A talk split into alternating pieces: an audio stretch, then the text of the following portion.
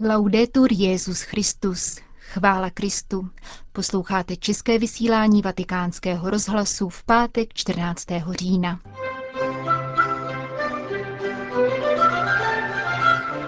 Práce ve státních funkcích má být pozornou pomocí občanům, vykonávanou v duchu služby, řekl dnes Benedikt XVI. italským prefektům při dopolední audienci.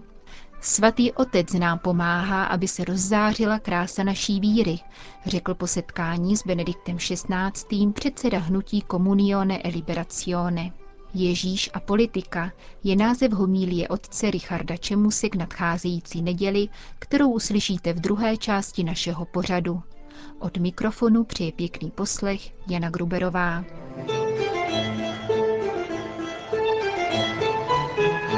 Zprávy vatikánského rozhlasu. Vatikán. Svatý otec dnes dopoledne přijal asi stočlenou delegaci italských státních úředníků pracujících v provinciích, vedenou italským ministrem vnitra Robertem Maronim. Setkání italských prefektů s Petrovým nástupcem je protokolární událostí, opakující se při každém novém pontifikátu. Letošní audience proběhla v kontextu oslav 150-letého výročí sjednocení Itálie. Církev si přeje ve spolupráci s institucionálními subjekty a jejich územními zastoupeními vytvářet pevnou morální platformu, na níž by bylo možné založit soužití podle lidských měřítek, řekl svatý otec. Benedikt XVI. prefektům připomněl, že cílem veřejné zprávy na jakékoliv úrovni je služba občanům. Role státních zaměstnanců tudíž není neosobní či byrokratická, nýbrž je, jak zdůrazňuje sociální nauka církve, pomocí a službou občanské společnosti a zejména jejím nejslabším článkům. Svatý otec dále hovořil o vzoru svatého Ambrože, patrona italských prefektů, který tuto funkci zastával v západořímské říši. Když se stal milánským biskupem, opakovaně potvrzoval určitý sakrální rozměr státní funkce. Jejíž výkon tedy vyžaduje značnou důstojnost a zodpovědnost. Vatikán. Svatý otec dnes přijal na soukromé audienci předsedu hnutí Comunione e Liberazione otce Juliana Carona. Setkání se uskutečnilo v předvečer dvoudenní iniciativy organizované Papežskou radou pro novou evangelizaci pod titulem Noví evangelizátoři za novou evangelizaci, Boží slovo roste a šíří se.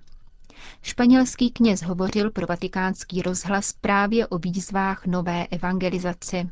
Zdůraznil, že současní křesťané jsou povoláni ke svědectví o kráse víry v situaci, v níž se většinová společnost domnívá, že křesťanství není nikterak zajímavé.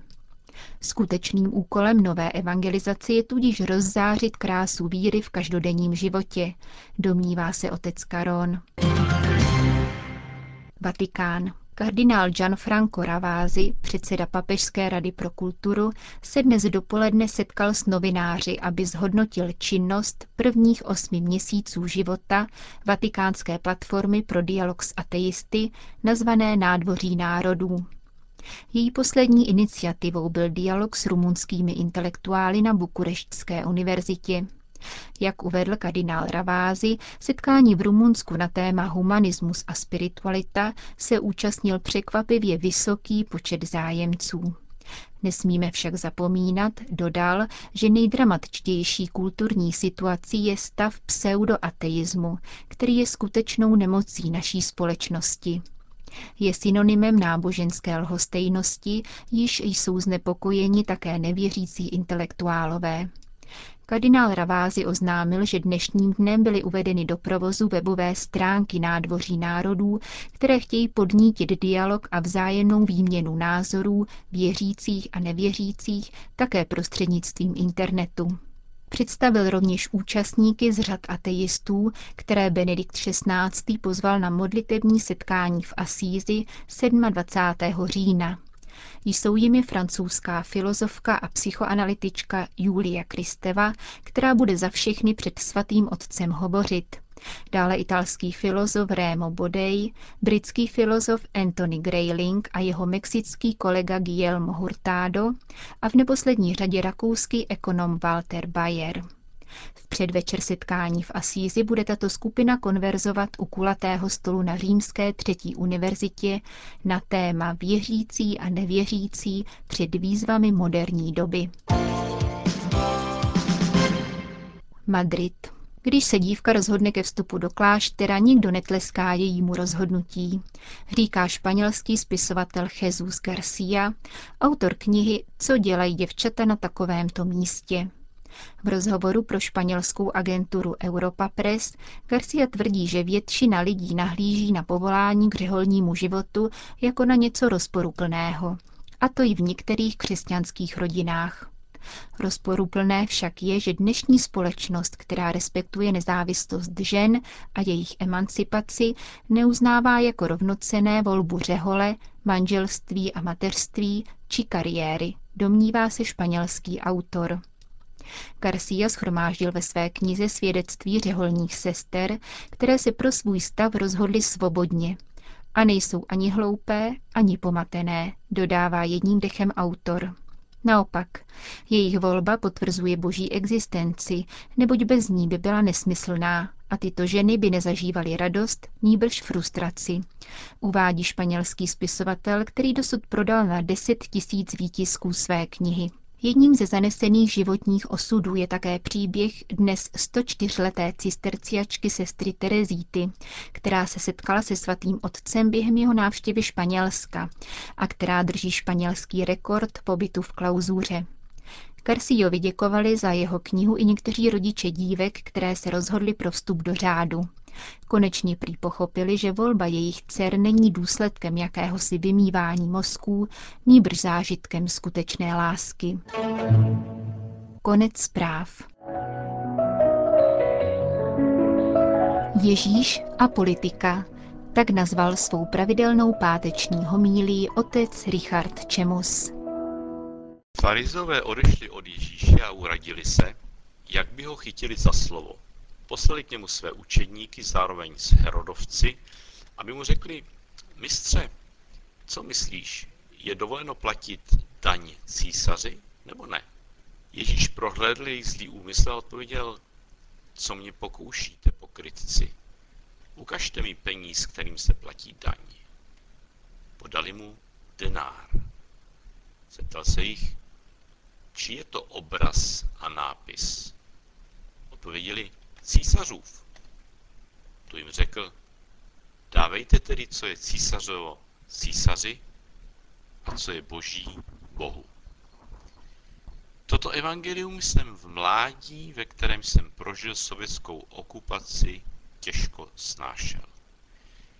To, že pán Ježíš schvaluje odvod daní, by se dalo sice chápat jako respektování čistě lidské, občanské a tím i morální povinnosti, kdyby ovšem člověk nevěděl, že ti, kteří z toho těžili, jsou římští okupanti.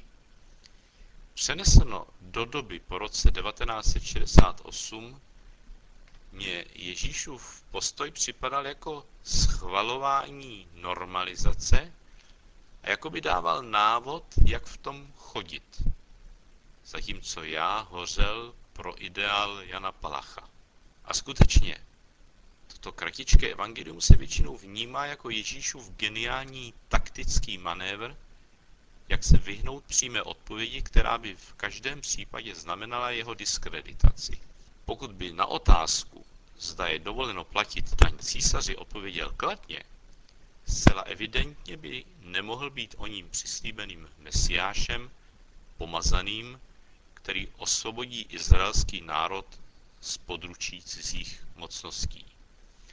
Kdyby jeho odpověď zněla záporně, ne, není dovoleno platit císaři, byl by obviněn z buřičství a z podněcování k občanské neposlušnosti.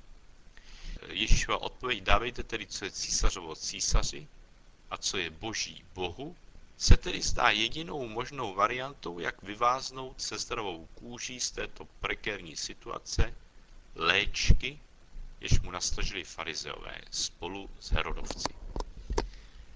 Smysl Ježíšových slov Evangeliu je však vždy mnohem hlubší, než se na první pohled zdá. Slova dávejte, co je boží Bohu, zvou k zamyšlení v širších souvislostech.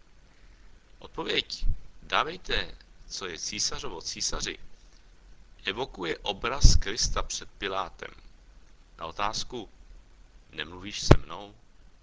Nevíš, že mám moc tě propustit a mám moc tě ukřižovat? Ježíš odvětí, neměl bys nade mnou žádnou moc, kdyby ti nebyla dána z hůry. Vyvstává otázka, jak je to tedy se světskou mocí? Někdy je skoro nemožné uvěřit, že představitelé moci, ať již v době dnešní či v dobách dávno minulých, by tuto moc obdrželi z hůry, z vůle boží. V dějinách lidstva a i v těch osobních se setkáváme se situacemi, kde nutně musíme konstatovat, že Bůh dopustil i zlo.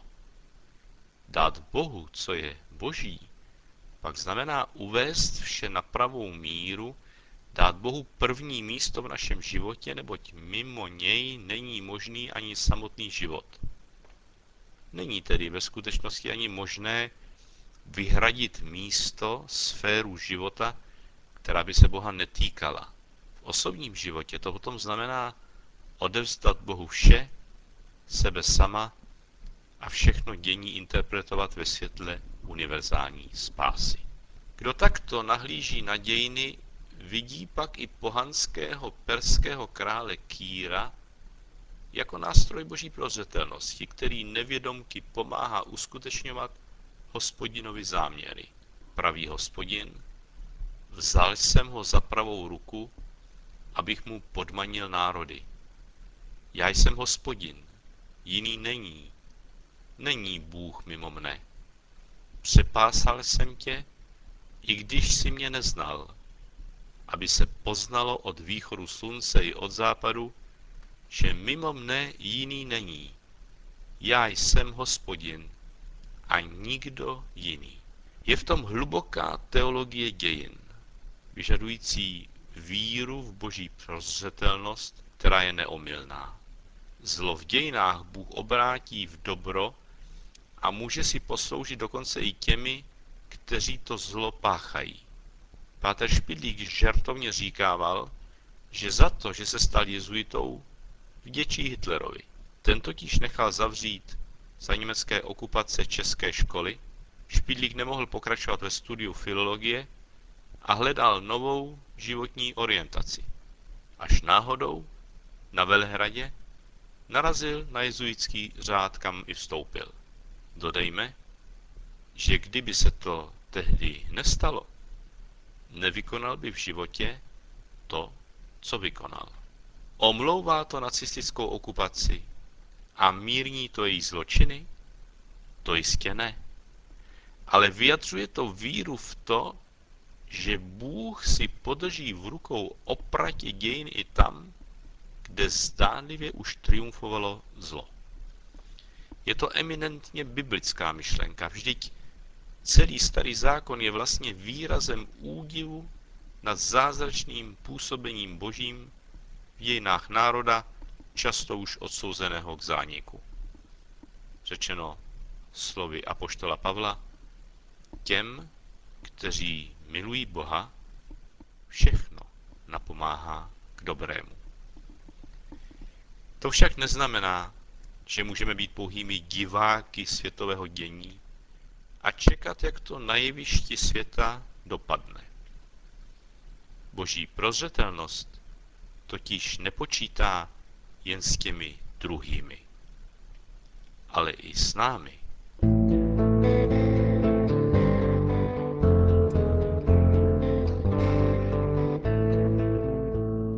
Slyšeli jste páteční homílí otce Richarda Čemusy k nadcházející neděli.